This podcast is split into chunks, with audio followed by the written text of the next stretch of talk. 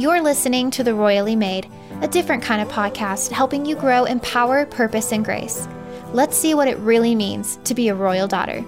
I want to talk to you today about something that I feel we can all relate to, and that is the feeling of being overworked and underappreciated.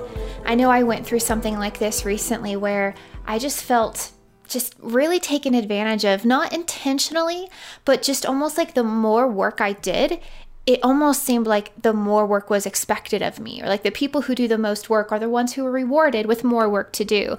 And it just kind of started getting like that in my head, like a like a disease was taking over of this is how it works and it's unfair.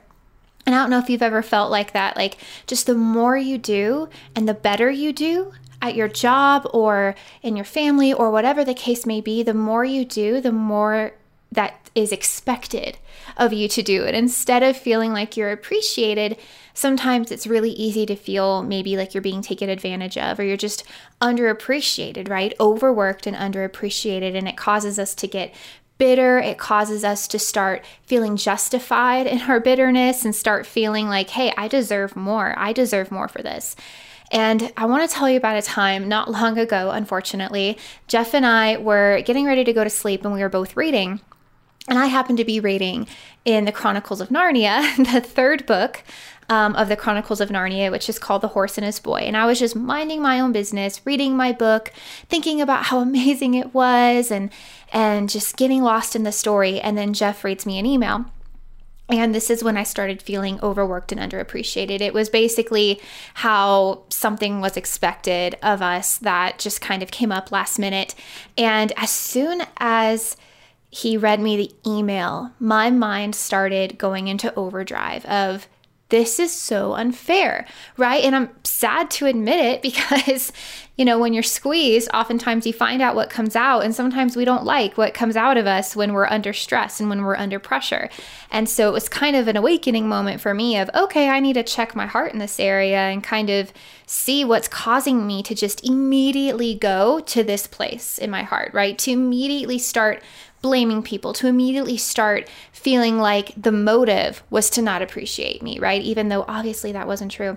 So, anyway, I'm kind of, you know, babbling on and on about how this isn't fair and how we should be treated differently. And t- to be honest, we're treated amazing. So, it wasn't that we were being treated unfairly. It's a very pitiful example. And yet, this is what I was doing. I don't know if you can relate at all. Maybe you can't, but I'm pretty sure you probably can. And I probably spent close to 10 minutes. And we, we both talked about it. It wasn't just me, okay?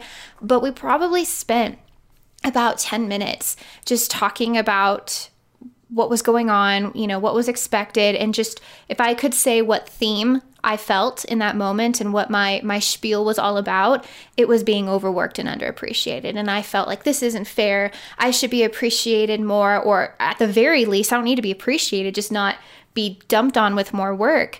And I literally stopped talking. You know, I was like, oh, okay, I've said my piece, right? What does that even mean? What I said wasn't very peaceful, was it? so I don't know where we get that expression from. But basically, um, I thought, okay, well, I've said all I need to say. And I picked up my book again this book right here in the Chronicles of Narnia. And I kid you not, I started reading something that I want to share with you right now. Now, to give you a little context for those who haven't read the story, The Horse and His Boy, um, Shasta is on a great adventure across this expanse to go warn um, the Narnians about an attack or warn someone about an attack. He's on an important mission, is what you need to know.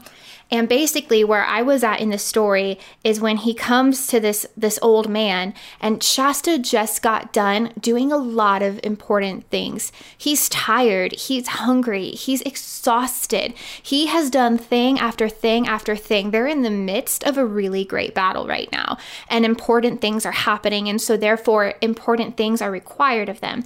And Shasta is tired and he's exhausted. The girl he's with is wounded. The horses he's with are, are exhausted. They can't can't do anything. He gets to this old man's place. And he basically says, This damsel is wounded, your horses are spent. Rabadash is at this moment finding a ford, finding a ford over the winding arrow. If you run now without a moment's rest, you will still be in time to warn King Lune. And right as I said that, Jeff read me the email. And so I'm right in this point in this story, right? Completely disconnecting what I'm reading to my situation, which is very silly of me. But as soon as I get done complaining for about 10 minutes about how we're overworked and, un- and unappreciated and just how it's not fair, it's not fair, it's not fair, this is what I read in this book. I kid you not. Shasta's heart fainted at these words, for he felt he had no strength left, and he writhed inside at what seemed the cruelty and unfairness of the demand.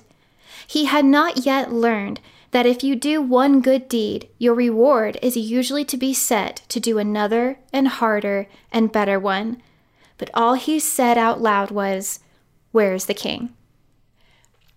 And when I read that, I had to set my giant book down and just say, Oh my goodness, Lord, please forgive me.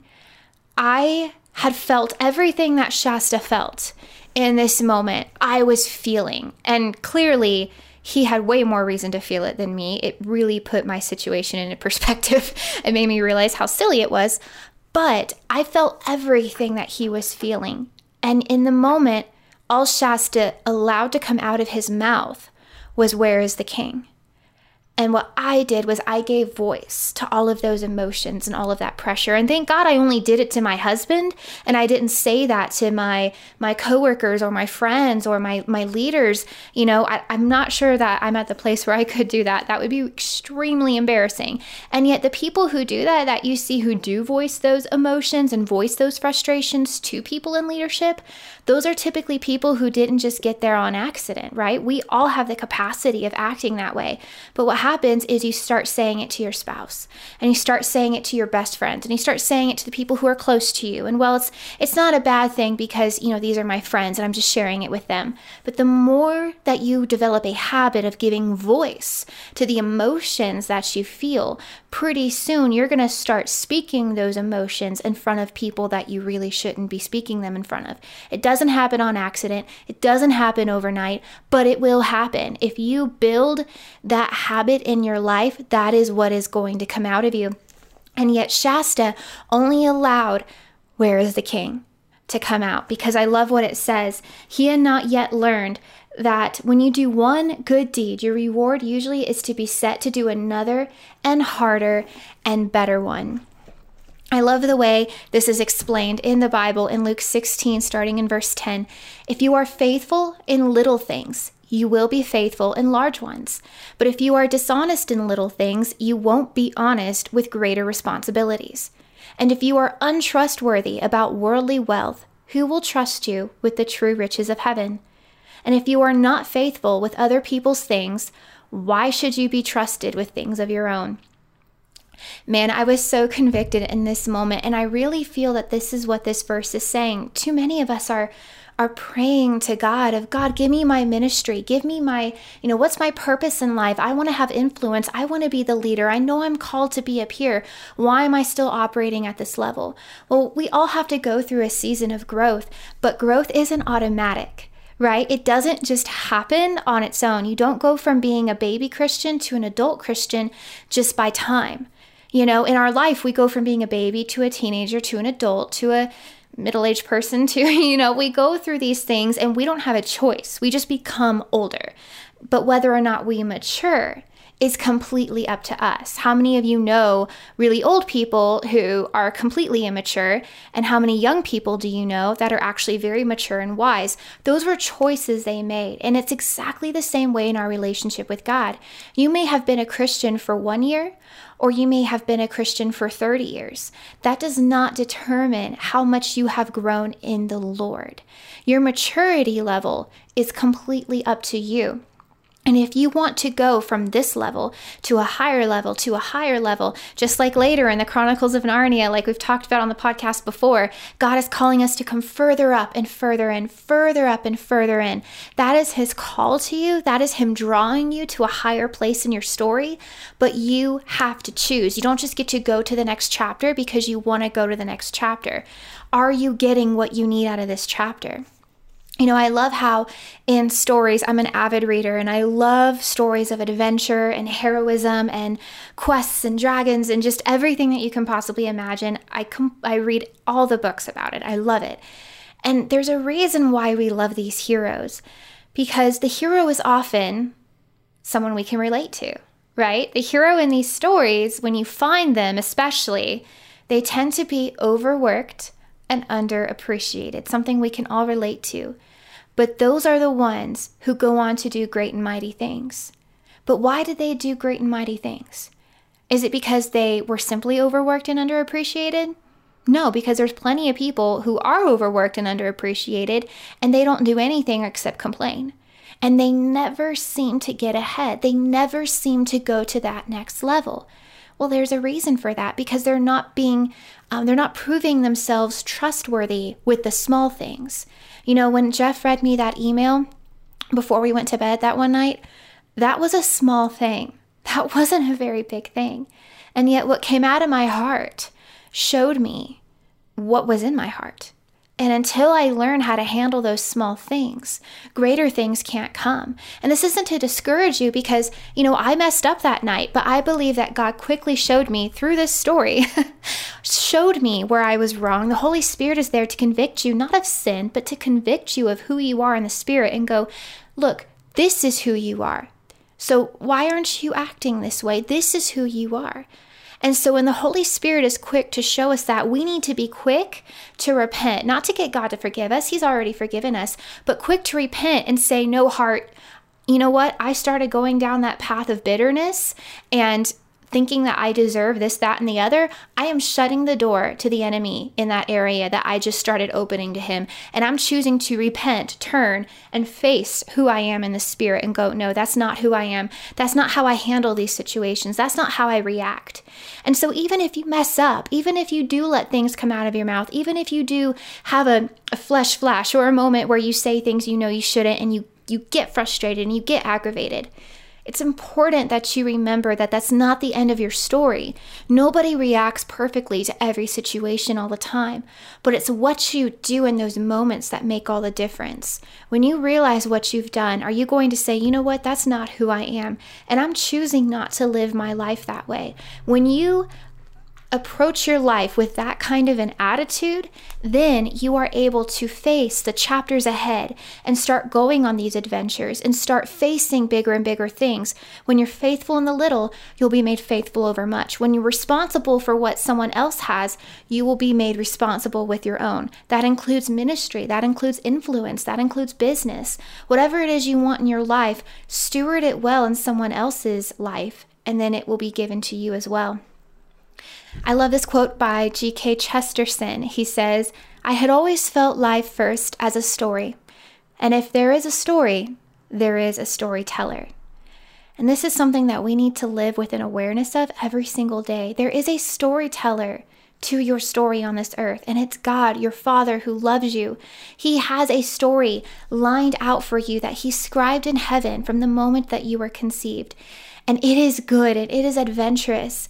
But He can't bring you on this journey if you're not arming yourself with the lessons that you need to be learning in this season. There are things He's trying to teach you.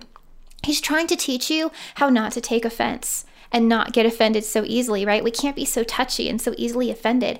He's trying to teach you how not to let bitterness enter into your heart.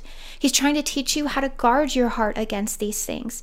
Because if he's going to take you by the hand and lead you into a really big adventure, that means the excitement goes up, right? The reward goes up, but the danger goes up. And the possibility of you being a casualty of this war goes up tremendously we need to realize that there is real lives at stake. There is a real adventure to be had in this life, but how are you handling the seemingly small things that are going on in your life?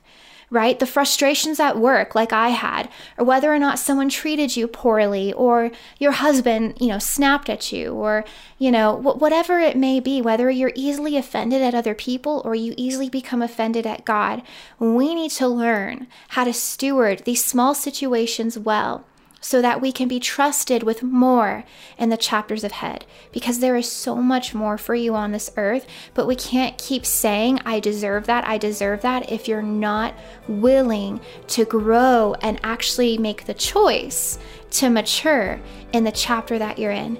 And if you will commit yourself to writing this chapter well, the chapter that you're living right now, each and every day, then there is nothing that is going to stop you from moving further into your story and writing the story of your life well.